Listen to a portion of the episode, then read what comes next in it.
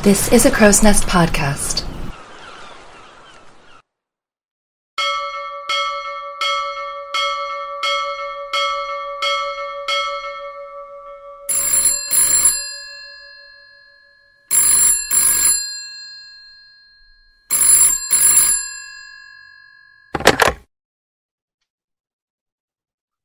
Ahoy, and welcome to Titanic Talkline. I am Alexia, and this week I am joined by Alyson Grimm. I was going to say Grimmy like Christina, but I know that's probably wrong.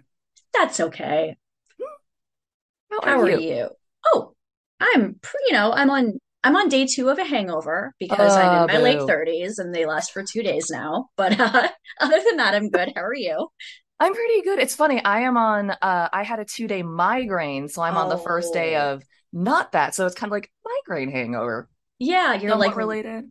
your your entire body has been drained and now you're Mhm. rebuilding. What were So- you? What were you drinking? Mostly wine. We had our work Dude, wine always got me.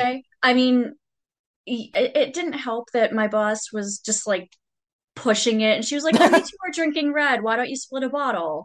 And then we got all this this crazy seafood tower appetizer that came with clam shooter, so I had to do a shot.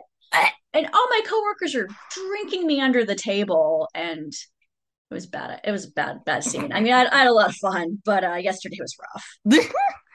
the la- so I don't. I don't really drink. I have GERD, and so like Mm. 99 of the time if i even like look in the direction of alcohol my stomach's like Ugh.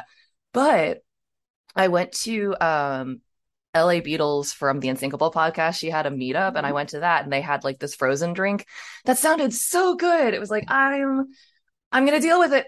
I'm gonna deal with mm-hmm. it because i'm gonna drink that. And then it was good and i had a second one. That was the most i'd ever drank Really. in a long time. Yeah. yeah but it was the same kind of thing where i was just kind of like well i'm in the moment now. Here we go. Yep. Yeah. Normally, I try to make sure I'm sober before I go to bed, but I didn't have a chance mm-hmm. to do that Wednesday, and that that ruined me. That's actually Yeah. not a, a terrible rule now that I've heard it out loud. Yeah. I, I normally I will start the evening with a couple drinks, Mhm. and then I will switch to mocktails and um, other things, and make sure make sure I'm not drunk when I go to bed. No, that is smart though. I'm genuinely thinking back to when I, you know, when I did drink more often. And by the way, the only reason I stopped was because I had stomach issues. It was not some noble like I need to Mhm. clean it up. Oh yeah, No. no, no, it kills my stomach too. It was Yeah, I don't want to yeah. talk about yesterday, but. Yeah, know, but I mean like ugh. just like when I was drinking even in my early days, like just drinking a savage amount, I probably could have saved myself so much aggravation by sobering up before going to sleep. Because there is Mhm. just something to be said about going to sleep when you feel like shit. Oh my God, yeah. And then you can't sleep. I had No. bizarre dreams. I was up, I was driving my cats crazy because they they would settle in and then I would toss and turn. Sweating and just just real bad. Which. I I don't know what I would have done in like the most of the 20th century when people just drank constantly. I don't understand. Like, would I have been, would that have been allowed? Or like, we were women, we wouldn't have had choices, or would they have just been like, be quiet, dear, and finish your shards? Yeah, maybe. Just here's your champagne, and then we're gonna have port with this course and like wine Right. wine with this, and it's just like constantly being pushed on you. I You're being plied with alcohol constantly. You're trying to be like, I'm not feeling well. They're like, oh, poor sweetie. How about you have some Chardonnay and shut the fuck up? right, Like, yeah. um, Like I don't think that's the problem. no. Like how thank did they you. just not feel like death all the time? I have tried, like, this is gonna sound like the weirdest, nerdiest thing I've said in a minute, but I have tried so hard to kind of like figure that out because it's just it's not acceptable now. Like you could not wander around drinking 24/7 like you used to in like Mhm. that time period. It just is not allowed. But I'm kind of like, how did people just not fall down manholes and like off curbs and into water all the time? I mean, like this is even a joke, but I'm kind of like, I, I sober trip on a one cobblestone and I'm 73 feet away from my original destination. Like what? the- What? Mhm. I don't understand. And Plus, if you're wearing shoes- more restrictive, uncomfortable, yeah, clothes and shoes, like I like my brain is like those clothes are so impractical for women of that time that when I Mhm. have dreams that I'm stuck in the Titanic, I had a like kind of dream the other day that I was trying to escape the Titanic and my brain halfway through stopped kind of the dream and I like cut myself out of the Victorian clothes I was wearing with a knife and like stole a man's clothes to wear. I was like in the middle of a Mhm. dream. I was like, we need to fix the wardrobe situation. That's fair though. Yeah, Like you think about Rose with her dress weighed down when she No. goes down into the the bowels of the ship. That just seems so uncomfortable. It's awful. Like we've all fallen in a pool or a pond with our clothes on before. Mhm. That Or- sucks. Or lived through the 90s when all of our pants were enormous and just like were soaking wet from the knee down. Or you're weighed 50 pounds. I'm just short. So Well, too, yeah. or not, I don't, that's an experience I'm used to. I Yeah. I also remember so I I I missed the JNCO jeans just by a little, but Mhm. I did catch the big bell bottoms, the big flares of the time. I love the big I still love the big flares. I I have learned as an adult they are not uh my silhouette. Skinny Mm. jeans are. Bless my little emo heart. It's like, oh, so this style does work for me. Oh. Exactly. But I remember wearing those and like you would walk and I it kind of felt like wearing a mini skirt on each leg because it would just smack your ankle as you moved. It was like Thwack, thwack, thwack. Yeah. like personalized mud flaps all around. It was pretty awful actually. Yeah. You know, all of that though, I still um more than anything, I want Rose's pinstripe outfit from the beginning. I think I would deal with the inconvenience of the whole Edwardian outfit for that because that's amazing. I will admit that's not my favorite Rose outfit. My Mm. personal favorite is the I'm flying outfit. However, Oh, that one's great. It is, but But- there is like I think it's because I know that cream would not look good on me. That's a thing as a as Uh. a as an Asian girl, it's just kind of like you Mhm. gotta gotta bypass that. However, Mhm. that suit is It is impeccable. I was trying to Oh. find a better word for it, but that's it. Oh. It's just there's nothing. Mhm. They're flawless. It's flawless. I think that Kate Winslet in Titanic was the most beautiful woman in the world. Like she made me realize I was bisexual when I watched it because I was enamored of how beautiful she was. So you're the second person that's mentioned that at least so far on the show, and I Mhm. think that's really important. And I know that it's going to sound like, oh my god, I'm trying to elevate Titanic to a really No, I totally level. get it. Yeah, because she was also a somewhat healthy model to look at. Yeah, because the 90s were rough, really rough growing yes. up in the 90s and early 2000s. Oh I my still, god. yeah. I, I I talked about this on another show, which I don't think has come out yet. But Mhm. I really like this YouTuber called um her name is Luxaria. She is Mhm. she's queen. I love her. And one thing that she really does, and it made me think about it because, you know, I grew up in the 90s and the 2000s, like I was in Mhm. college in their time period.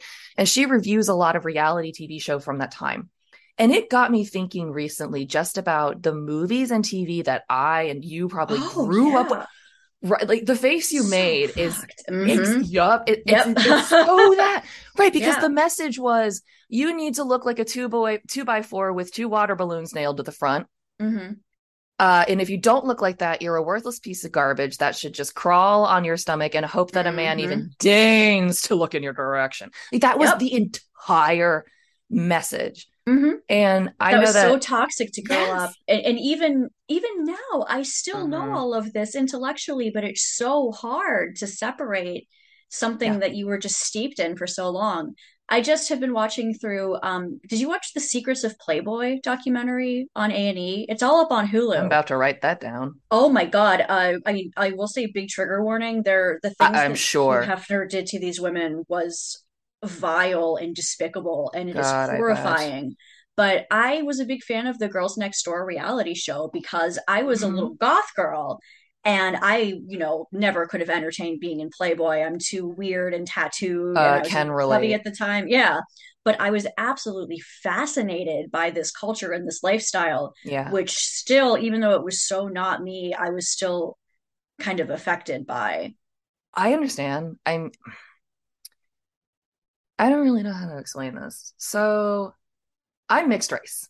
Mhm. Um, it's one of those things where like this is gonna sound silly, but like no one looks like me just because there is no one that like Mhm. I, I I I like I'm I'm not Indian enough to look like Indian people, so it's like I I kind of managed to escape a little bit of that, but that doesn't mean I escaped any of that, and I'm kind of the same way as you are in that I look non-conforming, always been kind of gothy, emo stuff, whatever, but there was a part of me when I saw those stunning Mhm. stunning women. It was an allure. wanted- It seemed so glamorous. I and I, wanted to you know, I know like it wasn't, them. but yeah, yeah, I wanted to Oh, I feel, did. I wanted to feel worthy of desire like that. Yeah. And I struggle with this now a little bit too, and that I still wonder whether or not I'm attractive sometimes. Same. Oh yeah. Yeah. And and it's and it's and, and it's a genuine question, like not a Mhm. compliment fish, but it's genuine. Like I look in the mirror sometimes and go, like, is that I hmm. Hmm. hmm. And it's very weird. And then I go back to all of the star I'm thinking of all the stars of these movies. I'm thinking of Mhm. Hilary Duff, Lindsay Lohan, Rachael Leigh Cook. Oh gosh, I'm completely stunning out. Jessica Simpson. These beautiful women, Mhm. beautiful. Even to this day, I've seen pictures of they're stunning. They're still gorgeous. They look lovely.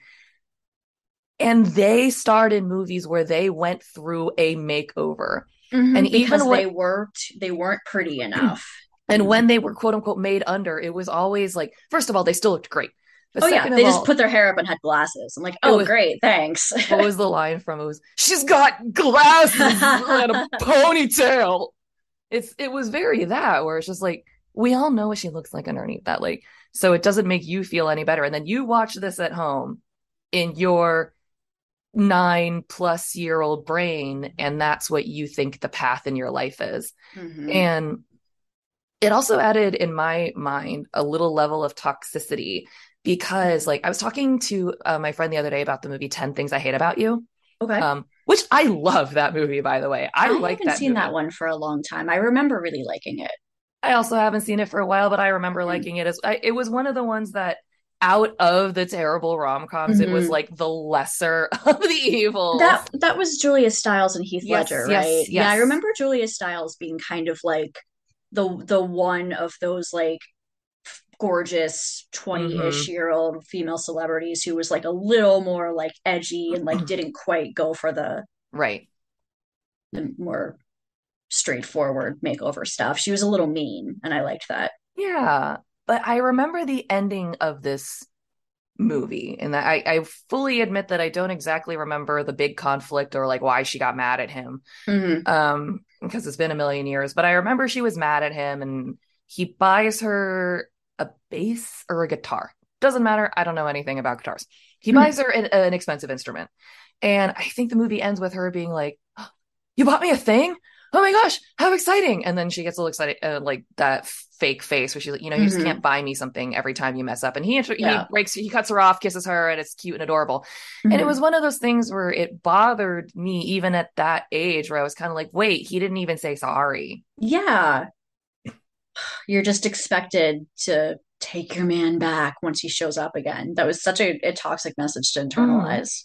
And it happened all the time, like going as far back as Grease. I remember that Mm-hmm. was one of those things like, you apologize, you change, no matter what he has done.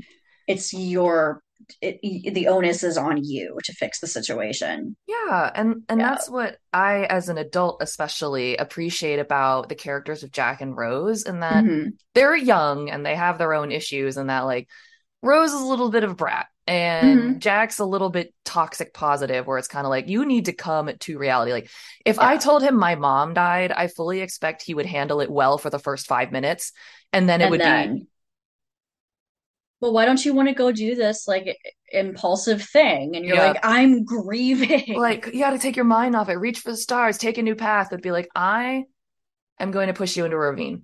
Mhm. I would That's like to see you. I am That's positive, I- Jack. I'm positive I'm going to ditch you. I hate the discourse of like, well, he could have gotten on the boat or the, the door. There was enough room and then he would. No, first of all, buoyancy. They were frozen. Like, and then it's a story. It's a fucking. St- I'm sorry. Can I swear? I can swear Yes, this, you right? can swear as Okay. much as you want on this show. Sorry, you couldn't even see me. story. Like, who cares? Why is this a thing? Like, it makes it so much more meaningful if she just had this brief, life changing encounter. Like, she wouldn't have undergone all the character development if he hadn't died. And it's it's kind of cool. I mean, yes, I no, I'm just gonna say it. it's kind of cool that the man dies. Because normally, Yeah, like, pro- yes, Miss Andrew, you, you get the male protagonist who's like defined by the loss of the women. Like, Yeah. A- And I like that the woman is the one who survives. I like that. And I also like that her life both was and wasn't defined by that moment. In Yes, it was a she- catalyst, but it wasn't. Mhm, but it wasn't like you said defining. that Mhm. I want to talk super quickly about uh, panic responses hmm because everyone likes to think that you'd respond in a certain way. You but wouldn't. No, you wouldn't. No. If you're in the mid-Atlantic and it's pitch black and you can't see anything and all you hear are screams and you're freezing, no. Like, Mhm. like I dated someone a while ago who had um a mental illness and he had a a breakdown once mhm. and it was cold I don't remember what month it was because uh, uh, it was like November whatever it was Mhm. cold Mhm. um I had had sh- major shoulder surgery less than a month ago and I was still very freshly recovering Mhm. um and it was dark and you know he is he has injured himself um and I am Mhm. basically chasing him around and now that I look back on this incident I can think of about 13 different things I could slash should have done differently or But, you know but in that moment, and that's exactly it Mhm. like in the moment it was I my brain was just kind of like well why don't we not run into the road uh Mhm. corral him make sure he doesn't trip over something it was literally all Mhm. about just like contain the situation contain the situation right. You're the just situation. there in that immediate moment and you Like- can't see anything beyond that. And yeah, like you you're trying to just do whatever you can in that moment to contain the situation. And, and that's Yeah. exactly it. And you don't make smart decisions either. Like No. I had left the house without a jacket and only had a Mhm. tank top on, which I took off to wrap around their arms. So I was even colder. Like that is not a smart choice.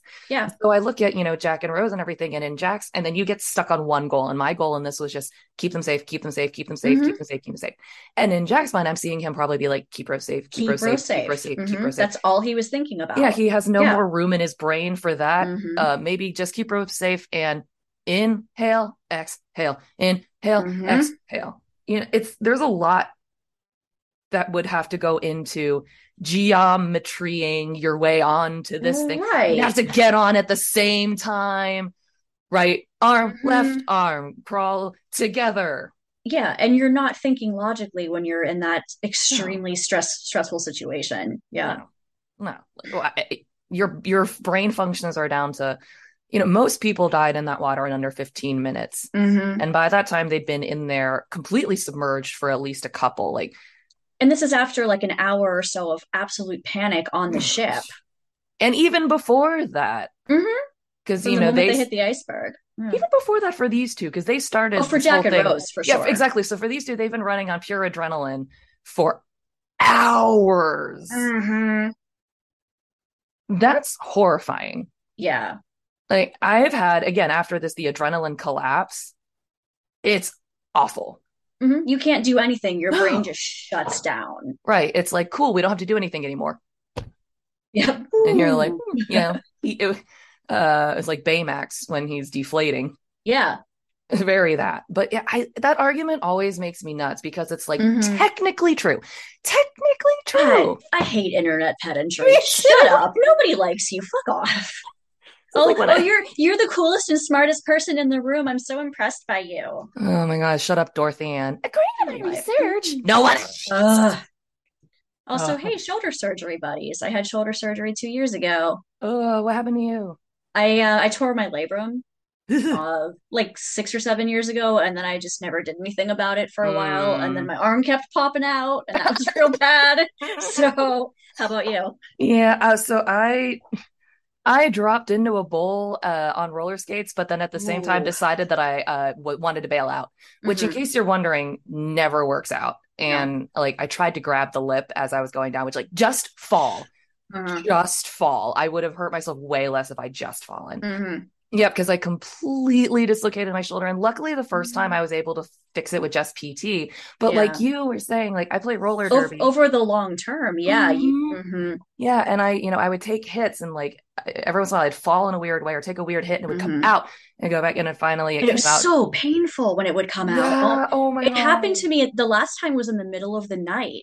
I Oh was just the way I was sleeping. It just, and my husband was in the bathroom at the time, and the way it sounded to him, I'm in there hyperventilating because I can't pop it back in yet. Like I was just in that state of panic, and he thought one of the cats had done something funny, and I was laughing. Like that's what Oh it sounded like. And I'm just like in bed, freaking out.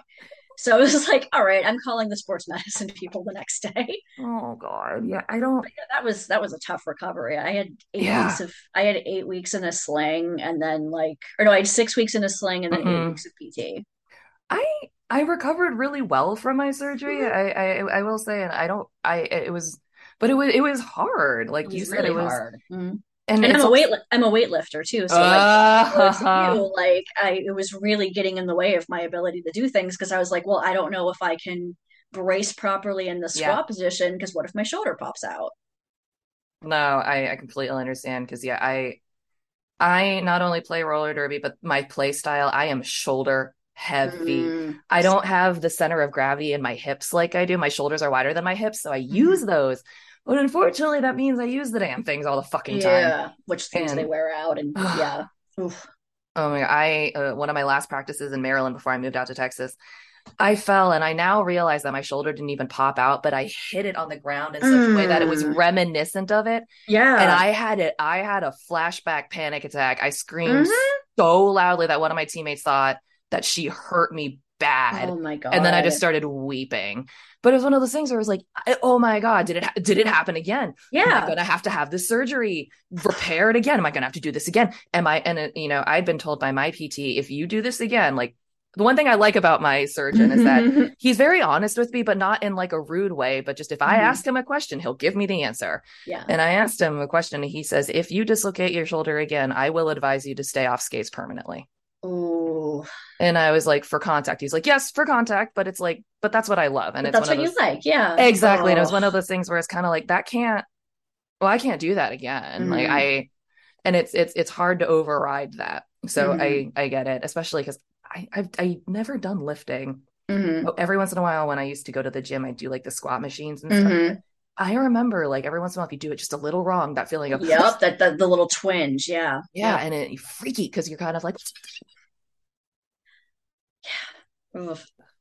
Actually, um, so for for listeners, we had to reschedule this uh because of ice trying to sink us, it turned out. Uh we had ice on the power lines here last week and my power was out for about five hours. And then you had the winter storms in Mhm. Texas. we had But the Texas ice.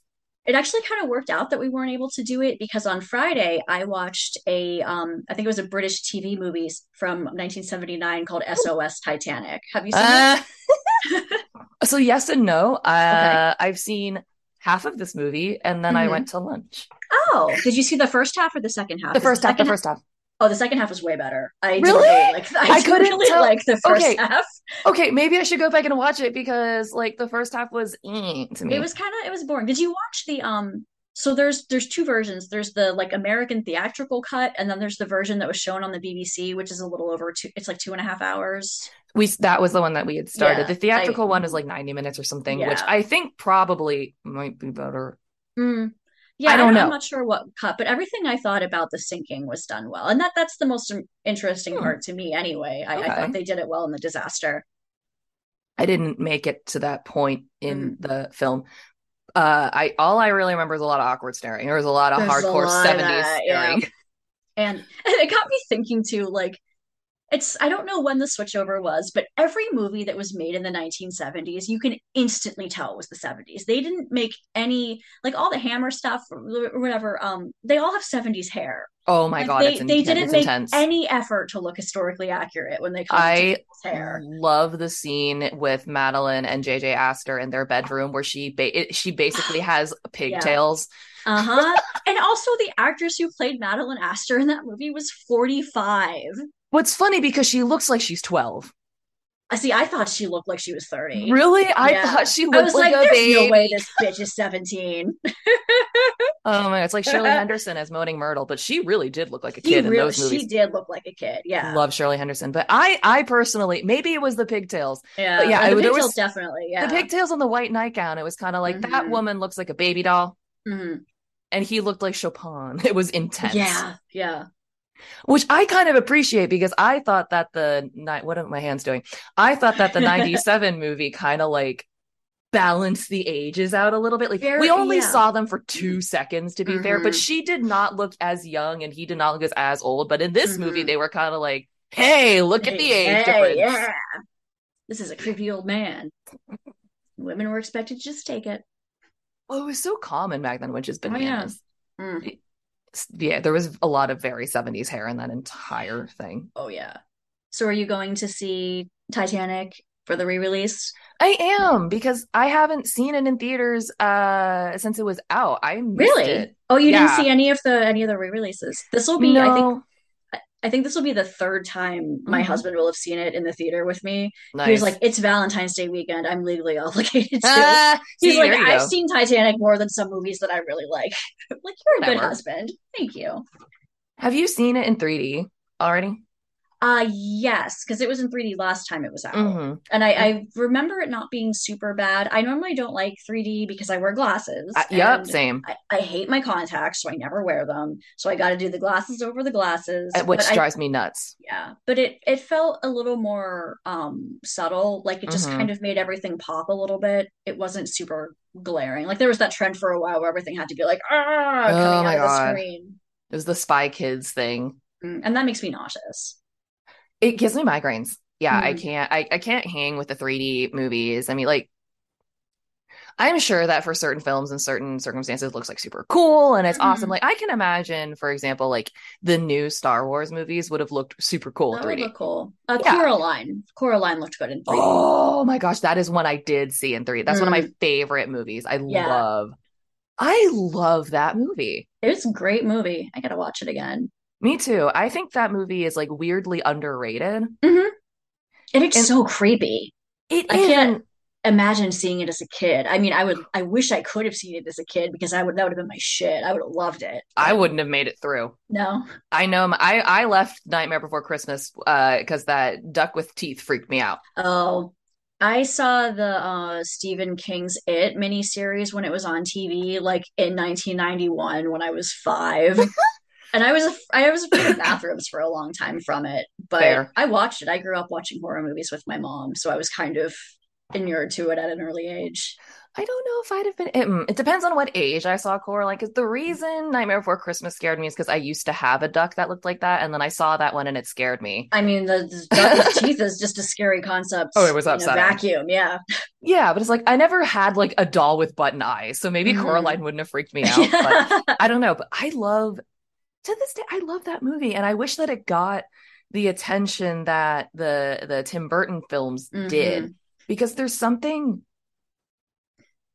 to its message and its storytelling that is just abundantly wonderful, Absolutely. and I, I can't it- even explain it. It had a great it didn't um Ellen, what's her face? Um who she was the original uh I can't I've suddenly forgotten every name I've ever known. Uh she was um the the the lady in uh um Little Shop of Horrors. Uh, She was nope. wasn't she was she one of the ants? I think maybe I don't know. Somebody can write in and tell you if I'm right. I could Google it, but I'm not going to. I'm not uh, whatever. I don't care. I don't care that much. But it was it was just, it was a horror movie, a psychological horror film for a younger crowd. hmm Neil Well, that Gaiman was- is so good at that kind of stuff. Yeah, and it was I watch um a YouTube series called Cinema Therapy. I really like those guys and they Okay. talk um they did one on Coraline and they talk a bit about um sort of the film and one of the things they point out is that it's a good example of different styles of like indulgent parenting versus avoidant parenting. Okay. and things of that nature where you see the other mother is an indulgent parent it's everything you've ever Mhm. wanted whereas you know coraline's parents are more real like maybe they're a little bit neglectful but like they're trying really hard and it's it they were pointing out that manipulative people and people who want to do you harm will look for those deficiencies in your life Mhm. And they may not even look like traps like coraline why would it look like a trap to have someone who's nice to you and gives you cake i mean i, I genuinely Right. that Mhm. that's not a horrifying thing, especially Lo- when you're bombing. lonely. Yeah, Mhm. and, and especially when you're you don't know what that means when you're little, Mhm. and when you're a kid and like her, she moved away from her. I, I I can relate. Move away from your support network. All you have is your parents. You want their attention, but they're just too busy. So you find Mhm. someone who's like, oh. I'm not just a stranger. I'm your other mother. I don't, Mhm. I want what's best for you naturally, and I'm going to show that to you by giving you all of my attention, Mhm. all of these treats and everything you've ever wanted. Isn't it wonderful? And then Later on, she makes the request. Mm-hmm. And that's when everything changes. And that's, you know, when they, when it, you know, they talk about how it shows um, you know, manipulators start to show their side once you start to, Once you buy in and well, you start once you once refuse, you're entrenched. yeah, once you start trying to buck the system, Mm. that's when, that's when the flip switches. hmm Nope, the switch. I just switch. It didn't even sound Flip it didn't even switches. sound weird when I said it. I was It's- like, no, that's right. Yeah. Yeah, like no, this is normal, and I am an English major who knows things. But because I'm I'm brilliant at tying everything back to Titanic, Yes. it reminds me of Cal because I will say when I when I think back to watching this movie the first time, when you're first introduced to Cal, he seems fine. he gives he her gets- this beautiful necklace. Well, not only that, like you first see him, he gets out of this um the car, hmm big smile on his face, like a kid with a toy. He's trying to get his bride excited about the ship, and she's like, "Fuck you, I'm bored." hmm And he's just like, "What? On!" Yeah. Like it seems to him like he, it's like, "Honey, look at the fair, look at the horses," and she's like, "Horses smell weird." He's like, Mhm. "But that one's gorgeous." Come yeah, that, that is exactly what it feels like when you first meet him. Yeah. and exactly that where you, you that and that is what you see and i think of that now and i'm like that's what everyone sees from cal Mhm. no one else sees any they see him being like honey look at the balloons and they see her being like balloons are terrible somebody give me a needle like Mhm. that's all right. and it's one of those things where it's like manipulators are like that they know they're she looks like a total sourpuss and he looks like he's falling at her feet to make her happy And that totally plays up on misogynistic stereotypes too. Mhm. Like, oh, here's this guy who's bending over backwards for his for his wife, who's just a Mhm. who's just a stuck up bitch. Yeah. Because in public, at least, and but you notice when the uh you notice the change when he meets Jack. Hmm Once he meets a poor, someone who's beneath him. One of those plebs. hmm But he realizes there is a rival. And in and that's when you start noticing his mask slipping in public just a little bit. And it's really Well, interesting to me. You do kind of notice it a bit before. Um, That's true. That's true. With uh, well, she'll have the lamb, rare, very little mint, and you know, and she just gives that like the Daenerys smile. Hmm. It's very much the Mrs. Lovett. Yeah. But what I find interesting about that is that I agree with you, and I think we notice it because we're modern women, and Molly Yeah. notices it because she's not from that social strata. But that's Mhm. normal, and that's everyone else is, would have just completely ignored that shit. Yeah, that was E- normal. even when I was 11, I was such a like a shitty I was little so fem- mad about I was that. a shitty little feminist kid. I'd be like six, like, why does God have to be a man? It sounded so. I like that, though. yeah, yeah. And I I'm was sort lucky. of predisposed to side with Rose. Well, I think that's good. And I'm really lucky that my parents did not raise me with like traditionally misogynistic mind views. So I'm grateful for that. Um I had friends who didn't experience that. But yeah, it's one of those things where in my like I think it's shitty when Cal's like, I'm ordering for you, because obviously we're like, Mhm. fuck you. But at the time that would have been super normal. Yeah. And it's one of those things where he, you know, he only freaks out on her when the help's around. hmm Same with her mother. It's, you know, in public, it's all very like smiles and to do and we're Mhm. happy. But then the wrench enters the equation, and that's when you notice the variables change. That and I was thinking about that a lot while I was watching that Playboy documentary. I'm very fascinated by beautiful seeming things which are completely rotten on the inside. Oh, God. Did you read Gloria Steinem's article, short piece? About when she was a bunny. Yeah, I read Mhm, it in I was a Playboy bunny. Yep. hmm Oh, it's That's- so fucked. Oh And at the same time, I would love to wear a bunny costume. Just once. That's such an iconic, glamorous thing. And it I'm not at all disagreeing with you. I actually Yeah. really want to wear one too. I would love to, but it's so fucked up because everything behind that that symbol is so vile and rotten to the core. Exactly. And it's really hard to reconcile that. it just goes to show you how fucked up that media bombardment was that Mhm. you can recognize how terrible something is and still so desperately want it. Yes, exactly.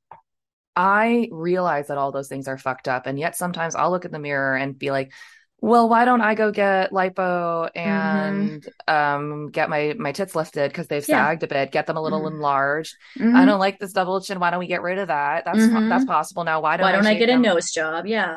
I think that every so often, and then Mhm. I- I'm not gonna lie to you, every time I think about a nose job, I feel super guilty because I have my father's nose. And not only that, but it's like you can trace my nose back through my my Indian family for generations. And then I feel bad because I'm like, did I just call everyone in my family ugly? hmm Yeah, I was um I was at a family reunion on my mom's side a couple years ago, and my mom's one cousin is really big into genealogy and had all of these photos going back. And I don't really look like my dad's side at all. Um, but in some of these photos, I I was like, that's me. Like that's what my nose looks like. That's so crazy to see this person who lived like 150 years ago who looks like me. That's amazing. I I wish we knew more. Like I will say, being Mhm. Indian, there's different like records and stuff. We don't really have that in the same way. And my my mom's family, my my grandfather's Filipino, is the same thing. We don't have as many records, and we don't really know much about the rest of our family. But I like that that exists for a lot of people because it is sure. cool to be able Mhm. to really see who you are and where you come from because it helps you identify a sense of self, which is something that a lot of I feel as though the media discouraged, especially I say women, but I'm also I'm I basically mean everyone that's not a cisgendered man. Mhm. Um basically to not have a sense of self. Yeah. hmm Who are you in relation to others? hmm And seeing that theme play out a little bit in Titanic was really interesting as a kid to have Mhm. two a, a movie centered around basically a young man asking a young woman, "Well, who are you? Or who Mhm. do you think you are?" And it And was she like, has no idea. right. And he's the catalyst for her going on post Titanic and renaming herself and reinventing herself and I well inventing herself for the first time really as her own person instead of Mhm. just a projection whatever everyone around her wanted her to be. Yeah. And that's really important. I'm I'm glad now. One thing that I really love about Gen Z, I hate your Mm. lingo. I'm officially old, or I'm just like, the fuck are you talking about? I about? have no idea what they're ever saying, but I love Gen Z. Me too. There is there is an extremely fun Gen Z energy where I'm just kind of like hashtag enviable.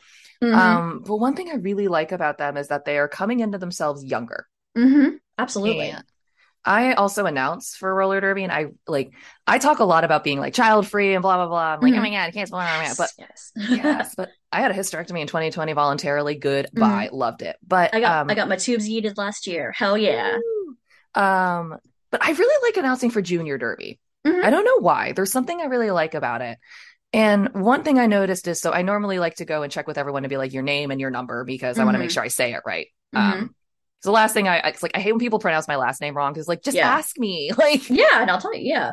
precisely. Um, and I always make sure to tell them it's like if you use any pronouns that are not you know Mhm. the ones that I might think they are, please let me know. And if you're not comfortable yelling that out in front of everyone, come you Mhm. know you can. This is me. You see what I look like. Come and find me at any time. Mhm. I've never had a, a a kid come and find me later. They've always either told me themselves Uh-huh. or, and this I love, their teammates told me for them Oh. because they realized they were Mhm. a little bit too shy to speak up for Mhm. themselves. It'd be like they just point to their friend, be like, Mhm. "They, they say that, they, so- say I that." love that they're supportive of each other. That's great. Exactly. It, Yeah. it was, it was, it's amazing. And these are kids as young as six and seven. hmm Oh, I think it's so good that kid like encouraging kids to explore who they are. Mm-hmm. Because I From a I young grew up. I grew up with kind of a chip on my shoulder about it because my my dad is very I, I don't speak to him anymore because he's an awful person, but he he would have raised me to be like a perfect, dutiful, obedient little daughter. Like one of his things was, you know, conformity, going with the flow. You can't do this because that's not something that girls do. Ah, very keep sweet, pray and obey Yeah. type stuff. Yeah. And my mom is the opposite of that. They should never have been together. They were both rebound relationships and it was fucked up. But she's Sorry. yeah, yeah, it's, it's super fucked. She's I love her to death. She's very, you know, progressive and uh her own person, but she's a very big like not like other girls. So I didn't really have a lot of female friends growing up and I wasn't encouraged to participate. I wasn't allowed to do like cheerleading or dance or anything like that. I didn't participate in any of those like female sisterhoods. I was always encouraged to think that I was better than other girls because I wasn't like that. Yeah. And that was that was really hard to unlearn as as I've gotten older. I talked about this with again on another podcast because I uh, I was thinking about the not like other girls things because I also went through a phase. I'm sure a lot of us of our age sure. group did. Oh yeah, where we were like, I am not like other girls, and I Mhm. I saw a tweet or a meme or a Facebook. I saw a thing the other day. And by the other day, I mean like five years ago. That was floating around. I was like, um, it was floating around. That was basically something like, I think the reason that so many women had a not like other girls phase is because for the longest time we were told that there was one acceptable version of girl. Mhm. And if you weren't that, then you were trash. And so it was everyone's way of bucking that label. A thousand percent. Exactly. Without realizing that that mythological girl doesn't exist. Mhm. She doesn't, i don't care if you think you know a person that's like that. She's not like that Mhm. because that mythological saint, sinner, Madonna, whore, whatever, whatever, complete dichotomy is not a real person. Mhm. And it's just so, forcing people into boxes, and nobody Exactly. into a box. Men don't Precisely. get treated like that. no. And so, yeah, I think it was just a way for everyone to be like, I'm not your stereotype. Goodbye. Mhm. Yeah, And it- we're moving away from that. yeah. I'm I'm, glad, and it, it Mhm. did feel powerful at the time, but I bet. then you grow up and it, it realize it's hard to make female friends, and it's because of you. So it, it took it took a lot of work to kind of to kind of unlearn that. Well, I think you're awesome and I will be your friend. Oh, thank you, thank you. I'll be your friend too. Amazing, because I don't really have any out here right now. Oh, you're you're where in Texas are you? I'm in Austin now. Okay, my uh, one of my super cool cousins live in, lives in Austin. I wanna I wanna visit her sometime. I've never been. I've been to I've been to Dallas, Okay, I've but I think I've been to Dallas. I will say, like, uh, part of part of my grouch is just because I'm homesick, mhm. um, for Where- my home state. You're from Maryland, you said? I am, Okay. but I will say that in the grand scheme of things, like Austin is not a bad city. It, it's got cool stuff to Mhm. do. It's got a lot of stuff to do. Super cool shops, like really good restaurants, and there's always a music act in town. So it's like hmm it is not a bad place to visit. Like I said, I'm just grouchy because I'm like meh, meh, meh, meh. But in, as far as Austin goes, like it's a cool place to visit. An, an oasis in the middle of the hellscape that is the rest of Texas. yeah, I'm not gonna lie. There's still a lot of Texas going on here. Like I, I, I am still not used to seeing like the concentration of "Don't tread on me" plates that I have seen. Uh, see, well, I grew up in rural Pennsylvania, and you said you went to school in rural Pennsylvania, so you get it. That's I where I got accused of being a vampire and run out. I saw more Confederate flags in the parking lot of my high school than I've ever seen below the Mason-Dixon line. Sorry. It's true. Like, what the fuck? We live in Pennsylvania. Pennsylvania. It's like when I would drive out in certain places because I'm sure you know, like the Maryland Pennsylvania border. Mhm. You get you get into Maryland territory and you're kind of like, run, help. See, I like when you go from Pennsylvania to another state and the roads are immediately smooth. It, depends on the part of the yeah, of the Fair. part of But, the but you can usually tell like the moment you cross over. Dude, I, the, I'm sorry for the entire state of like Alabama, but Yeah. whenever you tr- cross the border in Alabama, it's kind of like, well, this is gravel. Mm. It's pretty awful. It's just, oh my gosh. But yeah, I. Mm. So this is gonna sound like pearl clutching a little bit, but so, so I grew up in like near the DC border, so I, you know, a pretty liberal Yeah, area. a, a- a real place with people and culture. So, and I also do again roller derby, which is known for being like progressive, feminist, Oh, for sure. LGBT friendly. Oh yeah, so I I don't encounter a whole lot of wildness, but every once in a while I encounter something in like weird. And I was at a practice recently within the past two months. That way I can't pinpoint the league. Um, because this could have been, been been back. This could have been back home, by the way, where I encountered somebody who had a crossed rifles tattoo, and I blue screened for a full ten seconds. Like I wish I was joking. I just like stopped in my literal tracks. I was like, "Mm." Yeah, I felt like I felt like uh, like a Pikachu caught in a fucking cookie jar. I was just like, yeah. what the fuck? Yeah, because it was like not in my like in my cereal though, like in front of my salad. Yeah. What's happening? Like In my good Christian suburbs. because again, like this is a space that I'm used to being like the most inclusive. Right. And there is a person, and I was just like, I don't I don't want to what to- include you. No. Honestly kind of, yeah. No, Like, I I, I don't think like no bigotry doesn't get to be included. If your beliefs are intolerant of other people's right to exist as they are, then fuck you. I don't have Fuck to you, tolerate indeed. you. Yeah. No, and and it's and it's very mm, it's very that because like I I am very sympathetic to people, you know, you grew up in, in rural rural Pennsylvania. I I mean, I, I grew up in a pretty progressive area, but I I've been to other places and I had family that grew up in Florida. Mhm. So I'm fully aware of what your circumstances can do for Mhm. your for your everything. For sure, especially if you're the kind of person who wants to please others and and Mhm. fit in. Yeah. I I never felt like I fit in, and I No. felt like I was never able to really mask myself so I could fit in. So I, I spent a lot of time being ostracized because of it. Same. And and I get that, but and I remember also going through a phase where I wanted nothing more than to be good, like a Mhm. good kid.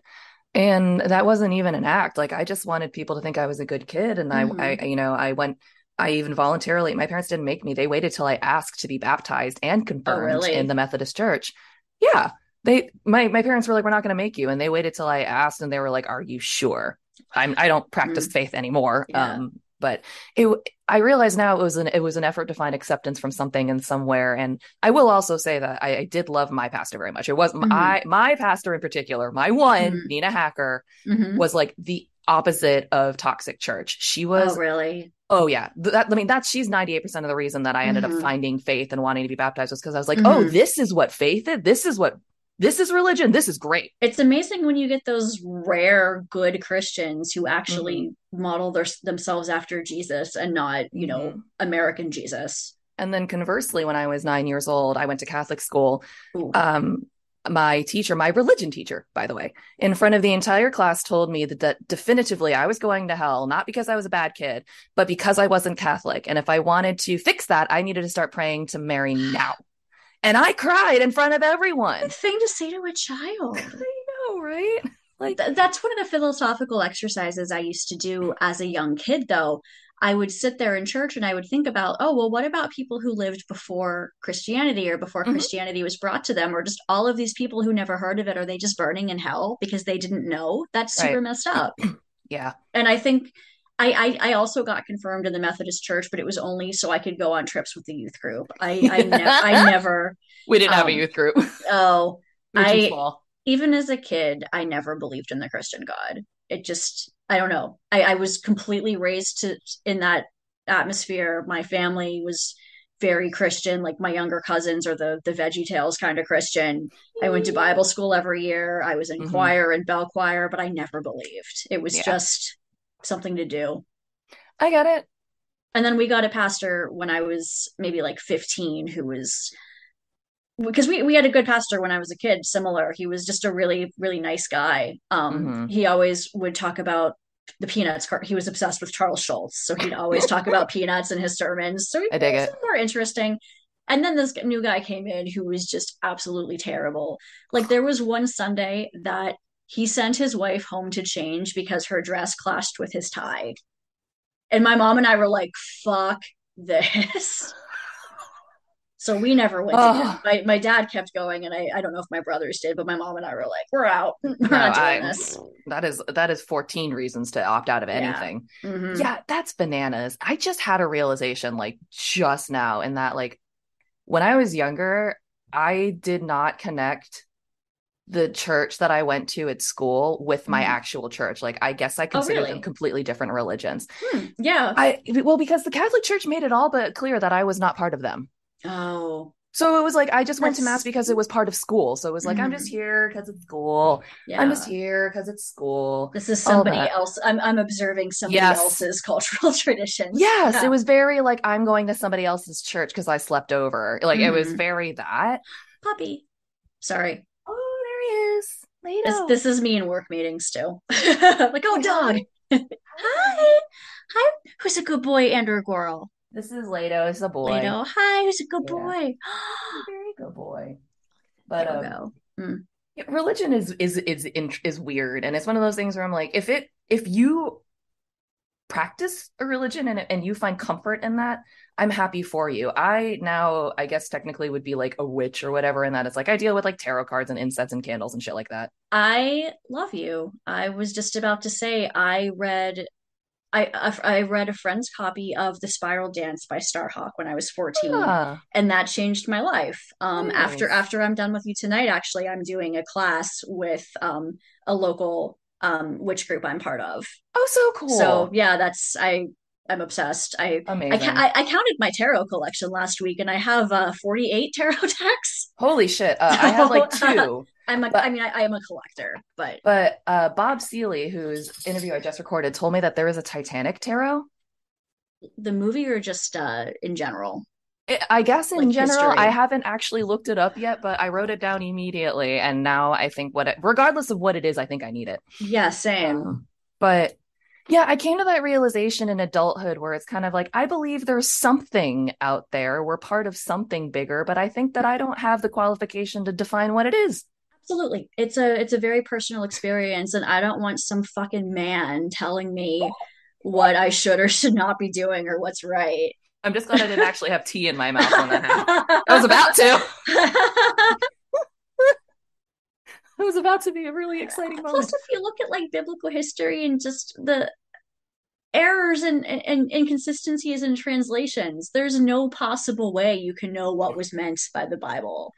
Yeah, and that was again something that as I got older, I started to, you know, when you when you when you have that moment, you said you, I mean, for you, you never Mhm. believe, but for me, like I did. I mean, and it Mhm. was, and I think a lot of it was because again, I I took most of my religious teachings from my Methodist um actual Mhm. church, and they were very like not Catholic. They were more like be and not a dick.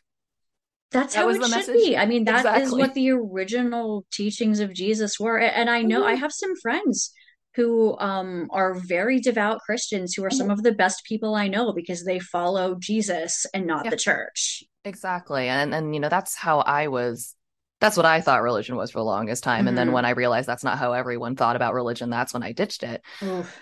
Well, yeah, but it's one of those things where even back then it was like the concept was my, at least this is me personally, but the way that I considered like Jesus or the concept of God was just like a presence out there that was hmm kind of watching over the world and was just out there somewhere in the same way that I kind of think of it like now it just I I thought it had a name. I thought his name was Jesus. hmm And it's one of those things where like that's just how I thought of it hmm because it made sense to me.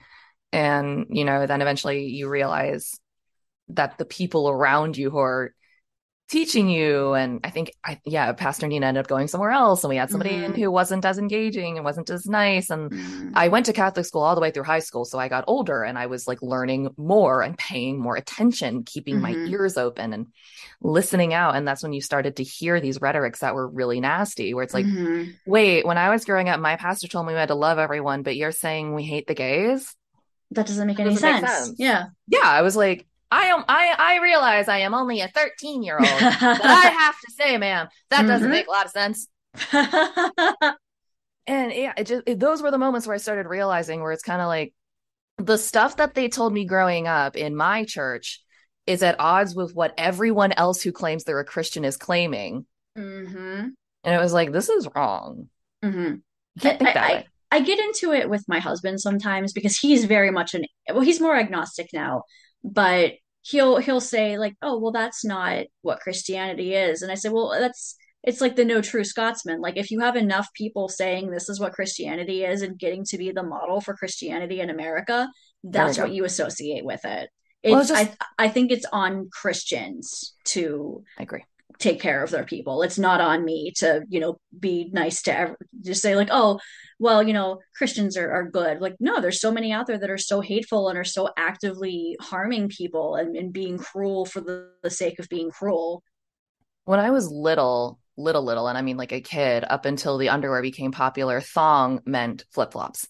Same. Mhm. Yeah, and it's one of those things where it's a slightly less dramatic example, but it's kind Mhm. of like that word now, like colloquially and socially Mhm. refers to the underwear. Mhm. You may come at me and be like, "Hey, have you seen my thong?" And I'll go, "No, I haven't seen your underwear." And you want to argue with me about a flip flop and be like, "Well, technically, it's like, yeah, Yeah, technically you might be right, but that's not what that Mhm. means anymore, dude." uh-huh.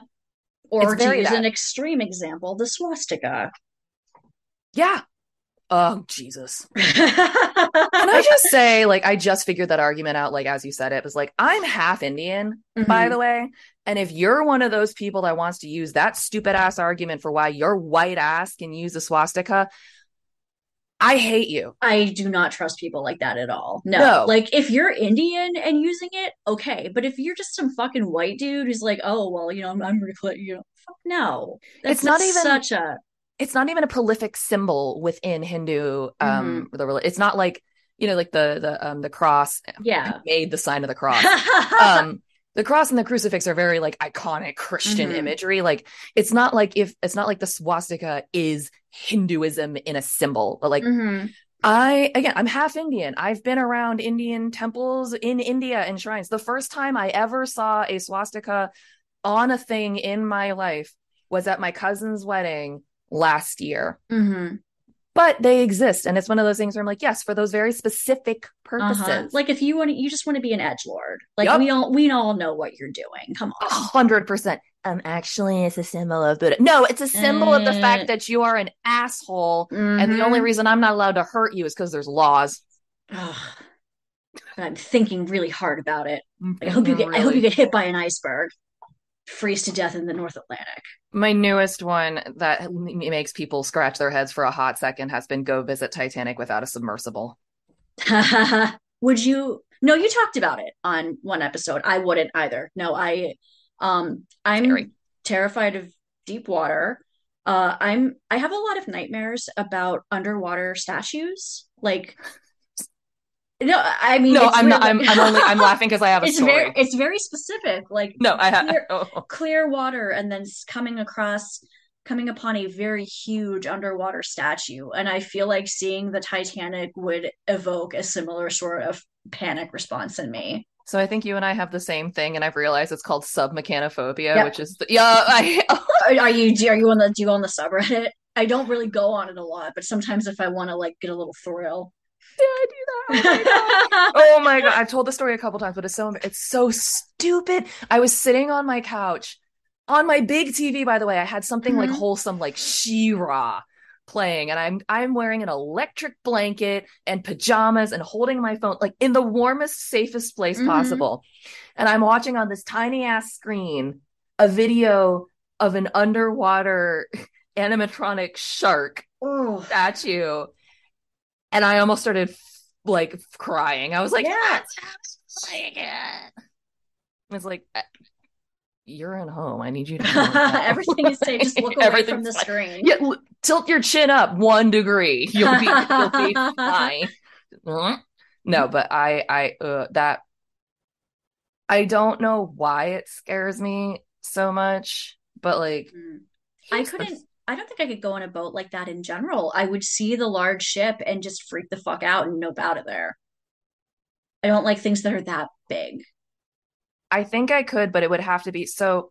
I've realized over the course of my life that I'm actually really good at suppressing the initial like panic emotion. Like I'd be Mhm. a pretty good res- trauma response worker because I'm able to just kind of be like, hmm. That doesn't Mhm. mean I don't have feelings. It means just Right. in the moment we're able to like. It's funny. I bet you today if somebody like burst into my door and was like, "Guess what? OceanGate's bringing you down to Titanic," I'd probably be like, "Let's fucking go." I I would. I really Yeah. really would. And I don't know why. I think it's because like there's a certain weird adrenaline push Mhm. or it's where like someone where if someone offers it to me they're like expecting me to say yes or i'm like if i say no there's going to be a thing But if Oh, that they're- someone- yeah, you just want to please them. Yeah. exactly but if someone was like hey ocean gate's selling tickets it'd be like first of all i can't afford it so Mhm. no there would be a reason for me to say no but it's kind of like if if they're if someone like not challenged me but if they were like either you go down to titanic or nobody goes down i would go Mhm. but, But if it it's would something where you're doing it independently and making that choice yourself, that's a really hard leap Yeah. to take. It is, and it mm, it's because I'm also a tactile learner and I Mhm. get very emotional about stuff and I can completely see myself having some kind of panic attack down there. Mhm. Yeah. Like I, I really do. I would need to Uh, be heavily medicated. And then I wouldn't really get to enjoy it. So I don't exactly. yeah. Like I think I I think fully I'd just start crying. Like that's not even Probably, a joke. I think yeah. yeah. I would just start crying because I would be like, oh my god, this is how some people died, surrounded by water and it's dark and it's cold, and they're alone, Mhm. and, and I would just freak out. Yeah. Or if At the- at the same out, time, though, I- myself. Yeah, I love I love stories of shipwrecks and disasters at sea. Me too. It's it's a slight sickness. I, Yeah. I, I don't know. It's like uh I it's like yes and no. It, it's one of those things where it's like if it was if the experience was offered to me as a person because it's me, Mhm. then I would say yes. But yeah, if it was the course of like, will I save up two hundred fifty thousand dollars and buy a ticket? No, No. no, I will not do that. No, if I had two hundred fifty thousand dollars just laying around, and you know, if that was a drop in the bucket to me, I don't I don't know if I would still even do it. I think at that point I might because at that point in life you just buy experiences for the sake of buying experiences, right? Mm, That's true. If you can afford everything, you start to get bored, and that's Yeah. when you start, you know, eating endangered species. And Yeah, and then you Yeah. have to take an ex- then you have to take uh, a trip to a weird monument, and then you have to build a penis rocket. Like it's just Yeah. a natural progression Yeah. yeah. of things. I don't. Um. Well, I need to start wrapping up. I was gonna say, minute or 'cause you two. have your Yeah, witchy class. I've got my witchy class. Yeah. But before you go, I want to ask you uh, just Mhm. two quick questions. Sure. Uh, the first one is a question they asked you already in Titanic Minute. Uh, why do you hate Rob? uh, because Rob sucks, obviously. I'm I'm so glad you listened to you you listened to all of Titanic Minute, right? I did, but I re-listened to your episode Oh, uh, thank you. yesterday. I had like so coming on the much fun. I had so much fun. And then um Rachel Gatlin and Liz Whitaker and I did um I think we did like two or three episodes for the credits. Yes, yes, you did. Um you should talk to those those two if you haven't. I, I don't know how to I've get in touch them with down. them. I can I can hook you up. Uh, that would be great. I would Yeah, love to have yeah. them on. Uh, all right, cool. So we've established that. Uh, and before I let you go, what is your Titanic story? Um, what I was 11 when it came Mhm. out, and everybody was going to see Titanic. I mean, we subscribed to Entertainment Weekly at the time, and it was all everybody was talking about. Um, my best friend's mom had like a White Star Line poster in their house, and I was so fascinated by it. Um, so at the time, I went to see it. Um, so my one of the many periods of my childhood when my mom was working like three jobs and my dad was unemployed. Um, so my mom would have some of the younger girls that she bartended with take me to things. Um, like her friend that she worked with, Julie, who was like 21 at the time. Julie and her boyfriend took me to see it. And I remember Julie like trying to cover my eyes during the drawing scene, and I pushed her away, and she was like, Well, don't tell your mom. she was like trying to be the, you know, I tried to picture like me being 21, like, what would I do for my friend's Uh-uh. 11 year old? I'm like, do I right? touch you? Or do, do, I, I just like, you? Yeah. do I just like awkwardly put my arm in yeah, front of you and hope it, like reached her hand, and I was like, no, no. she gave it 1% of a try and then was like, no, we're just, just don't tell your mom. Perfect. I love, that's amazing.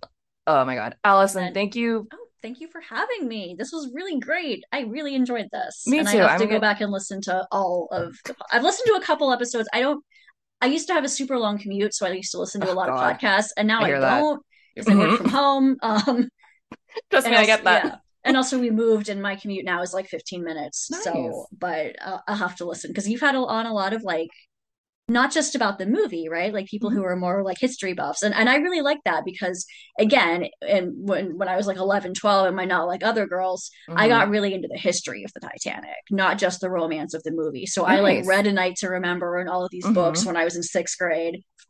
Awesome. Uh, well, if you're into the history, you should definitely listen to the episodes off the top of my head with Dan Parks, Mhm. who runs the Titanic Officers Group, and Mark Chirnside, who is Okay. a really well-known nonfiction author. Okay. And coming out in a couple weeks, I have an episode with Tad Fitch and J. Kent Layton, who are two of the three authors who wrote On a Sea of Glass. Oh, okay. hmm So that's going to be a really oh, good that's one. That's great. Mm. And uh, there's a, I'm sure that other people on my show who are who Mhm. are on there whose names I can't remember are like, mention me, and I'm like, "Ah, I can't remember. But yeah, no, I've been really fortunate to be able to have a variety of people on it and really learn a lot because I'm realizing I don't really know anything. Mhm. No, and it's always interesting to talk to people who are subject matter experts and get to pick their brain. Exactly. But um, yeah, I will definitely have to have you on uh, again at some point in time. And love again, that. thank you for coming on. Thank you so much. Thank you so much to Alyson for coming on and also becoming one of my new best friends. And if you want to hear more of her, which you totally should, she's been on a ton of the Minute by Minute podcast. Um, she had one episode on the Titanic Minute podcast, which I will link in the description box below. She's also been a frequent guest on Bat Minute, Mad Max Minute, She was on Mean Girl Minute, the Mogwai Minute, um, TMNT Minute, and Minute, Minute Impossible. And if I go on any longer, it'll be too many credits. So go ahead and listen to at least her Titanic Minute episode and then chase her around all over the internet and tell her to come back on my show. See you guys next time. Bye! Titanic Talkline was created and produced by me, Alexia. Be sure to keep up with the show on all the social medias at Titanic Talkline on Facebook, Instagram, and Twitter. That is all one word Titanic Talkline, T I T A N I C T A L K L I N E. If you want to get in touch, be on the show, sponsor the show, or have a question or anything you want to tell me, send me an email at Titanic Talkline, again, all one word, at gmail.com. That's Titanic Talkline at gmail.com. Thanks so much, and I'll see you next time. Bye!